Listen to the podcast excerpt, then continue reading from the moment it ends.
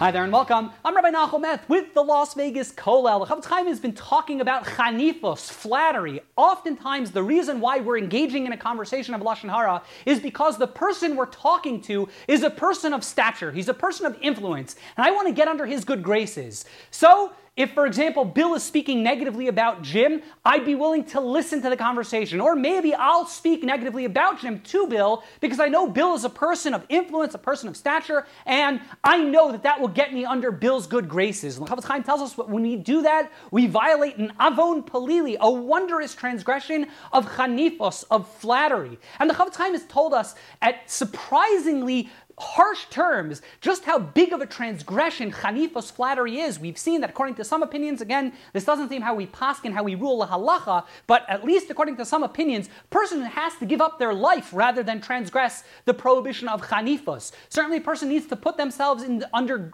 into great jeopardy or risk and not violate the prohibition of chanifos. The Chofetz Chaim tells us that it's more important if we're in a scenario where if Bill, let's say, is telling me something negative about Jim, Lashon Hara, and I know it's wrong, and if me telling Bill, hey, I don't want to be participate, I don't want to participate in Lashon Hara, if I protest or if I walk away, you know, Bill's going to think negatively about me, and that'll put me on great jeopardy or socially, economically, it'll Bill will look askance at me.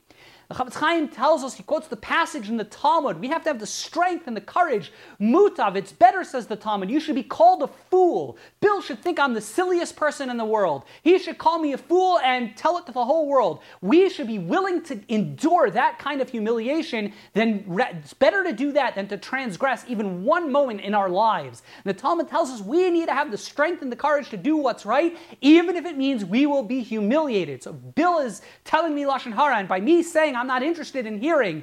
Bill will speak negatively about me. Bill will somehow do something that will cause me financial harm, social harm, or otherwise. I have to have the courage to withstand that pressure.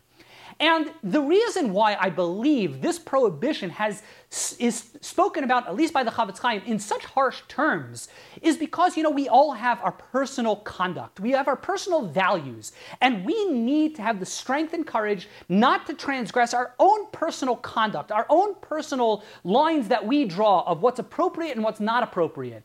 And when we go and transgress our own personal standards, when we violate our own personal standards of right and wrong, because I'm intimidated, I don't want Bill to make fun of me, I don't want want Bill to speak negatively about me. I'm concerned about what might happen socially, economically, or otherwise. Well, that means I'm willfully transgressing my own standards. I'm willfully crossing a line that I've, I've set up myself as being that guideline between what's right and what's wrong. We have to have the strength not to give in to pressure. If Bill will think that I'm a loser, I'm a nerd, I'm a, you know, not cool, that's fine. It's better to do that and be called a fool, the Talmud says, than not to break our own standards of personal conduct. We have to have the strength, the courage, the fortitude. When we know something is wrong, we're not going to do it.